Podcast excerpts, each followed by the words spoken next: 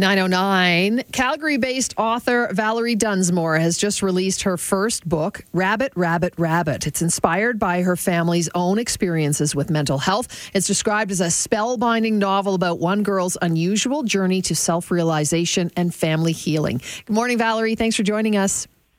Good morning. Thanks for having me on this morning. Well, talk to us. Tell us a little bit about the premise of this new book. I mean, we can give a line or two here that we were reading in reviews, but uh, you got down and dirty with it. This is your baby. Tell us about it. Well, Rabbit, Rabbit, Rabbit is the story of Lily Nelson. She's a 10-year-old girl whose father comes back into her life unexpectedly, and his return brings an old and familiar darkness into the household. And this takes a toll on Lily and her sister and her mother and the darkness manifests as rage, addiction, and madness. So Lily blames her father for the family's misery and uses a newfound power to help banish him forever. So it's really a journey where Lily learns the cost of hatred, the nature of healing, and the delicate balance between saving her loved ones and saving herself. A fairly complex story, Valerie, and I understand your experiences play a role in the novel. So let's talk about your inspiration to put pen to paper. Yeah, through my own personal experiences with mental health, that's an important topic for me. And I also enjoy writing stories of the heroine's journey. That's a passion of mine. And I wanted to bring these two topics together. And that brought me to Lily. And Lily copes with her mental health by using the only tools she has available to her. And in the novel, that's imagination, magic, ancestral knowledge, and nature. And the story was inspired by the questions I asked myself during this time. And one of the questions was, how do children with limited family support or resources, how are they coping with mental health challenges?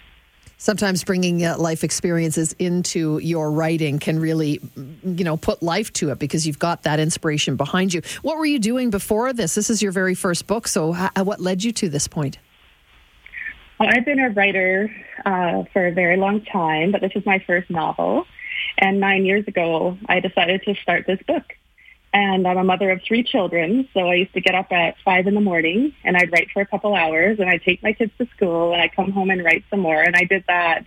I lived in that world for nine years and worked with lots of editors, mentors, and writers along the way. And I'm so proud that the book took nine years because I think it needed that time for the layers and the depth of it. And so far, it's received very uh, excellent reviews. So you and tell, I'm really happy. Are you telling us that it's not an overnight success? That it wasn't that you, you sat down on a weekend and uh, banged this book out? No, this was a labor of love for sure. You know what? Saying you have three kids pretty much explains everything to so many of us, right? Uh, what's it like now to be a published author? Is it uh, more in the making then? Yes, yes, I have. Um, my passion is really to write uh, the heroine's journey, and because that's different than the hero's journey. Like, for example, the hero's journey is an inward journey, and I feel those stories are so important to tell. So I have another one in the works. Uh, the first draft has been written, and yeah, I'm just uh, promoting this one, and then I'll get back to my mornings and days writing at my desk. I would think, and you've mentioned that it's uh, garnered some good reviews, Rabbit, Rabbit, Rabbit, but I would think anything you create, well, how did it feel when the first regular person, not a family or, or a friend or, or, somebody in the industry, read your work, but just an average person read uh, Rabbit, Rabbit, Rabbit and got back to you with feedback? What did that feel like? It felt magical.